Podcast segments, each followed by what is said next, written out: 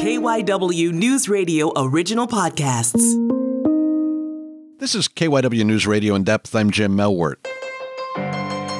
Today, December 8th, is Safe Harbor Day. Now, most of us probably never heard of Safe Harbor Day before this year, but it's a key date for presidential elections and the Electoral College dating back to the 1876 election when the country was still scarred by the aftermath of the Civil War. It was designed to be kind of a, a, circuit breaker, a deadline for debate before all the electors uh, met about a week later. Most years it is just a date, but this year, with so many legal challenges, it has meaning. It basically cements uh, Joe Biden's win and, and makes it even more unlikely any courts will step in on behalf of the Trump campaign. So I reached out to University of Pennsylvania law professor Claire Finkelstein not only to talk Safe Harbor Day, but also to talk about those legal challenges, why they aren't getting traction, and also what kind of long term effects they might have on not only elections, but also our democratic process in general. Let's kind of start with the framework and, and talk about safe harbor and, and what that traditionally, emphasis on traditionally, right? Uh, what that would, would typically mean. Okay, well, the safe harbor deadline uh, on the 8th of December is the moment when states are supposed to end all contests regarding the election. So it's the moment when the states say, here is who we are certifying the vote for, and we have resolved any issues, any contests regarding that certification. If a state has not been able to certify the results of its election, then that would also be the time that the state would have to declare that. And that, as it were, is a, a kind of buffer so that between now and the 14th of December, uh, the state can, in effect, resolve any lingering doubts. So it's not a full end to the process, but it is the moment at which states are expected to have ended any debates regarding the certification of their electors. Is that happening this year? Does it seem that this that that safe harbor is uh, being the buffer that it would typically be this year? Yes, um, I believe that all states have satisfied the safe harbor deadline except Wisconsin, where there is a hearing on a lawsuit uh, regarding the the state's election later in the week. But Wisconsin is still expected to be certified for Joe Biden. And so I doubt that that will change the outcome at all in, in Wisconsin. How binding generally is this safe har- harbor date? If, if you get to this date and, and states are certified, does that generally, uh, I hate to use a word like guarantee, but does it guarantee that January 6th is going to fall into place? We're a little bit in a in uncharted waters here. From past practice, the expectation is that after the safe harbor deadline, we would no longer be in any doubt about who the state was certifying its electors for.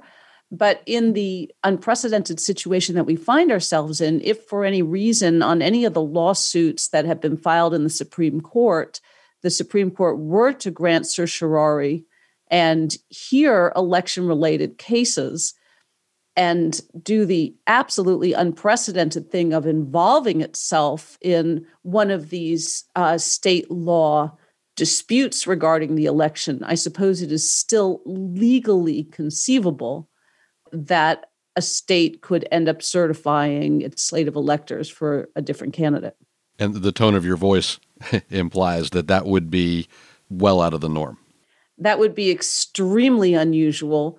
And the most important reason being that it's always been very well understood under federal law and under state the various state laws that states run their own elections and that determining the electors is a matter that is governed by state law as well as the various issues regarding how the election was run in the various states. So, that, for example, how close uh, GOP counters and observers were allowed to stand to the tables where the ballots were being counted, or whether or not uh, there could be a three day extension past election day for counting ballots, or whether or not ballots could be corrected. All of the issues that are being fought about in the various states, it's always been understood that those were matters of state law, not federal law. And since we don't really have any arguments under state law that are that are currently being addressed in state courts, the Trump campaign and the GOP's only hope for reversing this lies with being able to make a claim in federal law in the hope that the Supreme Court would magically reverse things. But that seems very unlikely to happen and would not be justified under the arguments that are being made. And all this against the backdrop of what, what Texas is doing, which uh, I guess just lay out what it is and, and you know how rare that move is. Right. Well, the state of Texas today decided to file a lawsuit against four states Pennsylvania, Wisconsin, Georgia, and Michigan.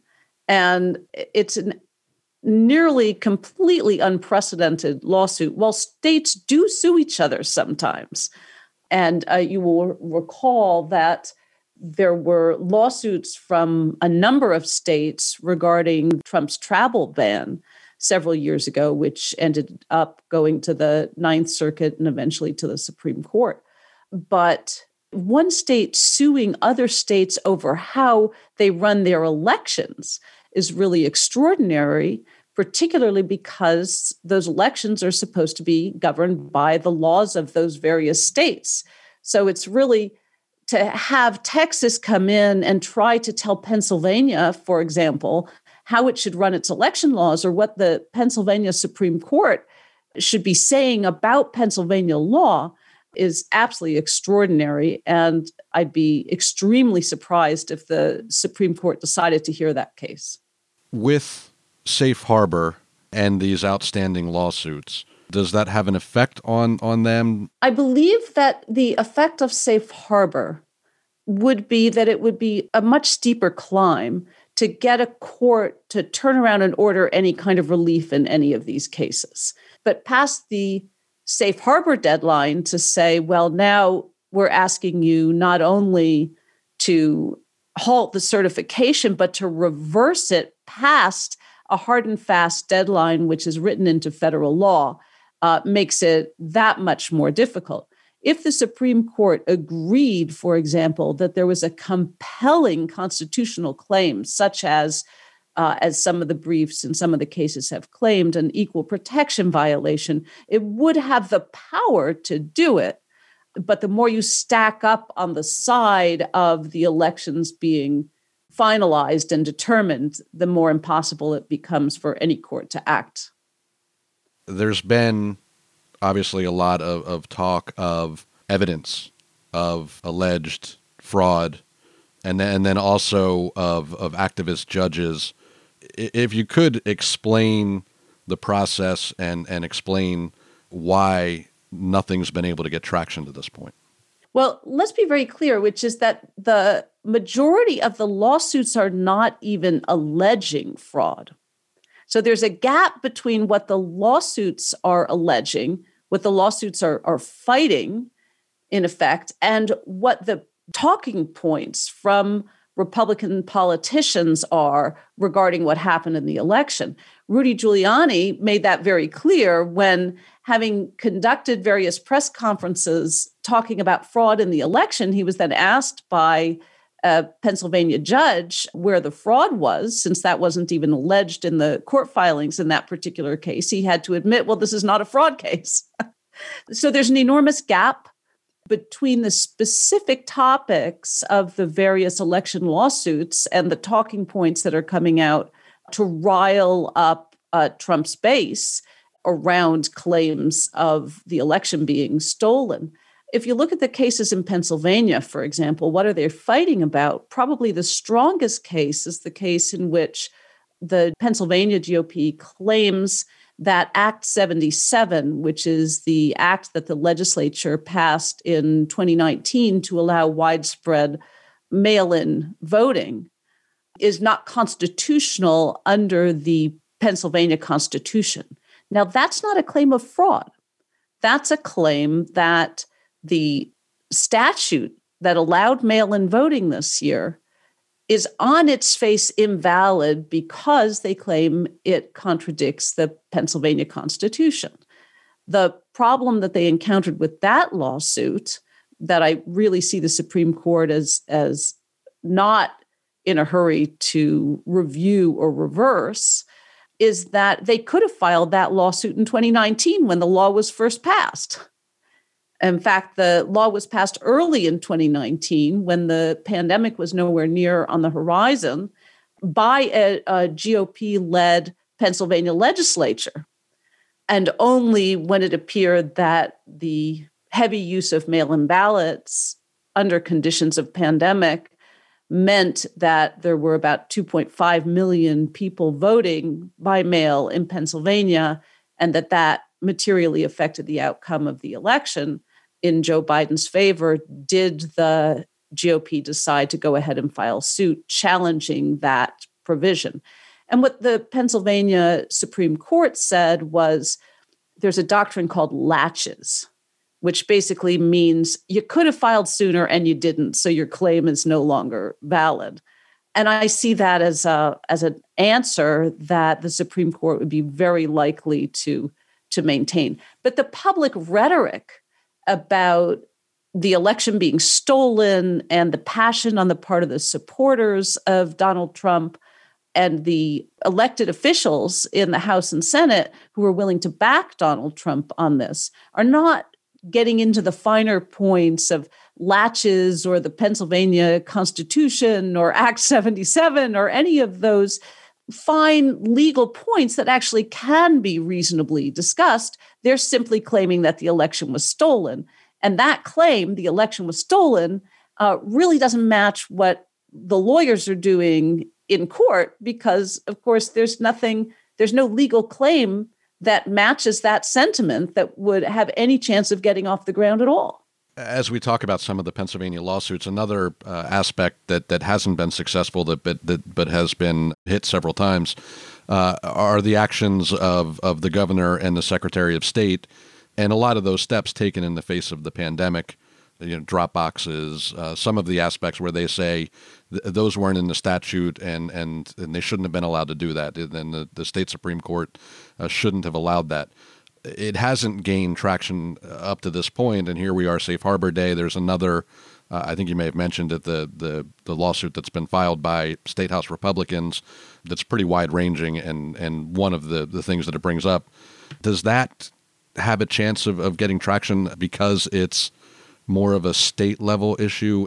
Yeah, I don't think it does. And and the interesting thing here is that actually the Republican leadership on the lawsuits is contradicting their own strategy because you've got one lawsuit that's saying Act 77 is unconstitutional under the Pennsylvania Constitution. And you've got another lawsuit that's saying, well, they didn't stick to the letter of Act 77.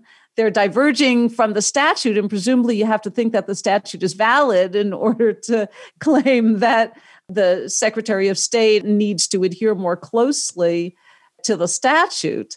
Now, it's not uncommon, of course, for different lawsuits to allege different things that may not be fully compatible. But what you see from this contradiction is it's really just throwing a lot of things at the wall and seeing what sticks rather than having a consistent set of claims and um, a consistent theory in even in a given state, let alone from one state to the next, about why the Democrats supposedly stole the election in this case. And we talked a lot about the rhetoric uh, versus the actual court filings. What's the potential for this going forward? And and what what are the? It seems to me that there's a lot of dangerous words being thrown around that we believe in the system, so therefore the system works. Do you see this as going down a road that we may never be able to turn around from? I'm worried about several things. In the short term, I'm worried that in response to the uh, growing chorus of demands that the Supreme Court issue an injunction to halt the certification in, say, Pennsylvania and, or reverse the certification and allow arguments to be heard. I'm worried that if that seems to gain enough traction that the Supreme Court could decide to somehow put a hold on the process to send the cases back to the state courts.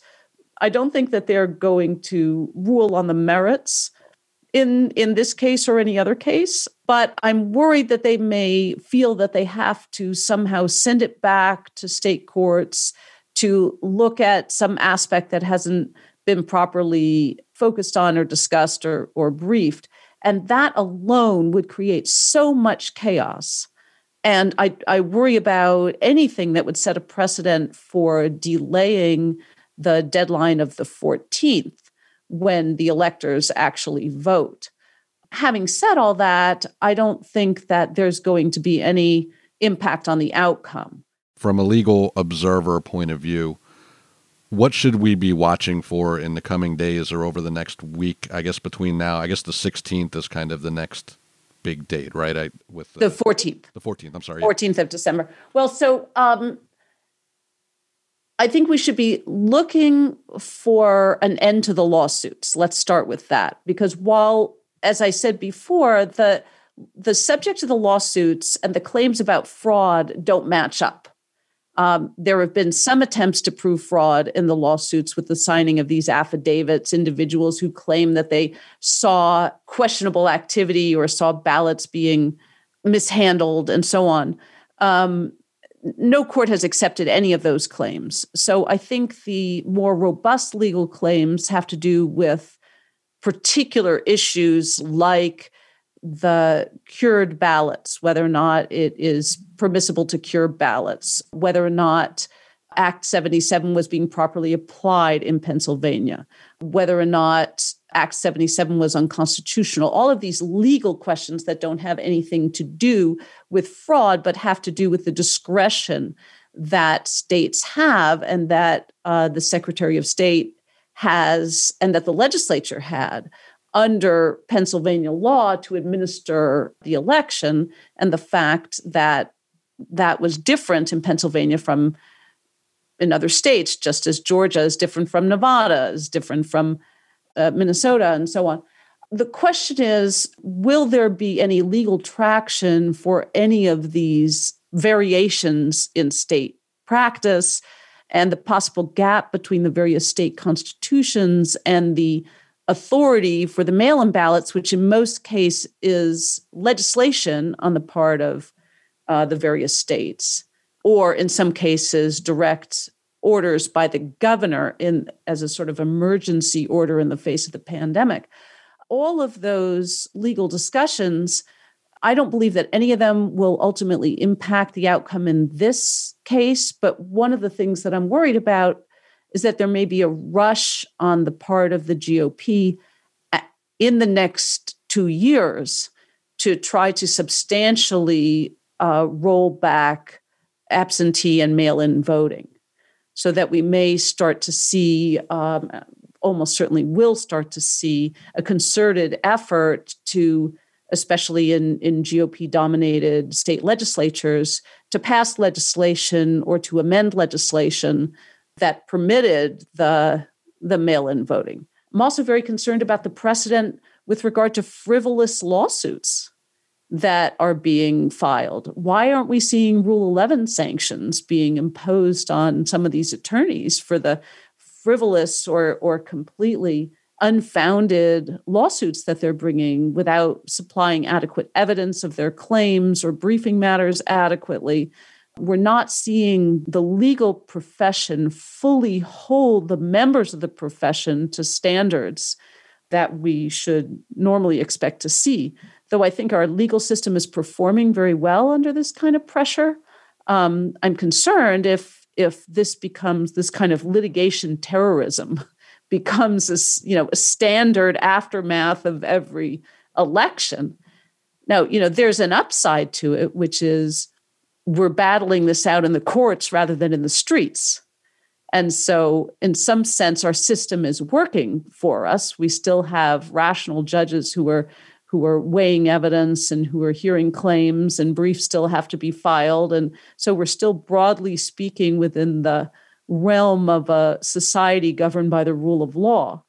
But we're not that far from spilling over into having these disputes be physically confrontational. We have state election officials who are being regularly intimidated and uh, threatened with violence. I think we're right on the brink of going from a rule of law society where we have mechanisms within our democracy to sort out this kind of dispute to really having the system no longer hold and having the degree of polarization just completely tear the country apart. I was going to ask you about if these lawsuits were walking a fine line, and I do more criminal than, than civil, so I don't know, you know, kind of what the rules are surrounding civil. But are they walking a fine line of not crossing into uh, frivolous or or any potential anywhere where they could get in trouble? Is there the possibility, or, or should, in your opinion, there be some pushback to, to these? Yeah, I mean, there are two sorts of pushbacks that we could see. We could see lawyers getting slapped with Rule 11 sanctions, which in some cases I really do think we should be seeing. I, I, think judges should be raising these issues, even if the parties are not. But the other kind of pressure that we ought to see is that there ought to be bar association examinations and whether or not some of these individuals are satisfying the, the requirements to continue to be members of, of their state bars.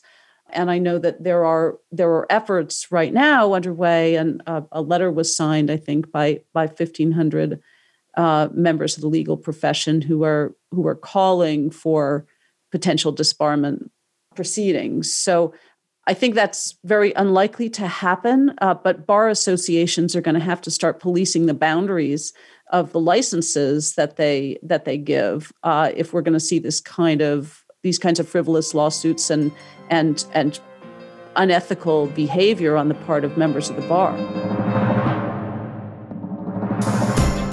That's it for this episode of KYW News Radio in Depth. You can listen and subscribe to the podcast on the radio.com app or wherever you listen to your favorite shows. I'm Jim Melwert, and we'll have another episode out soon.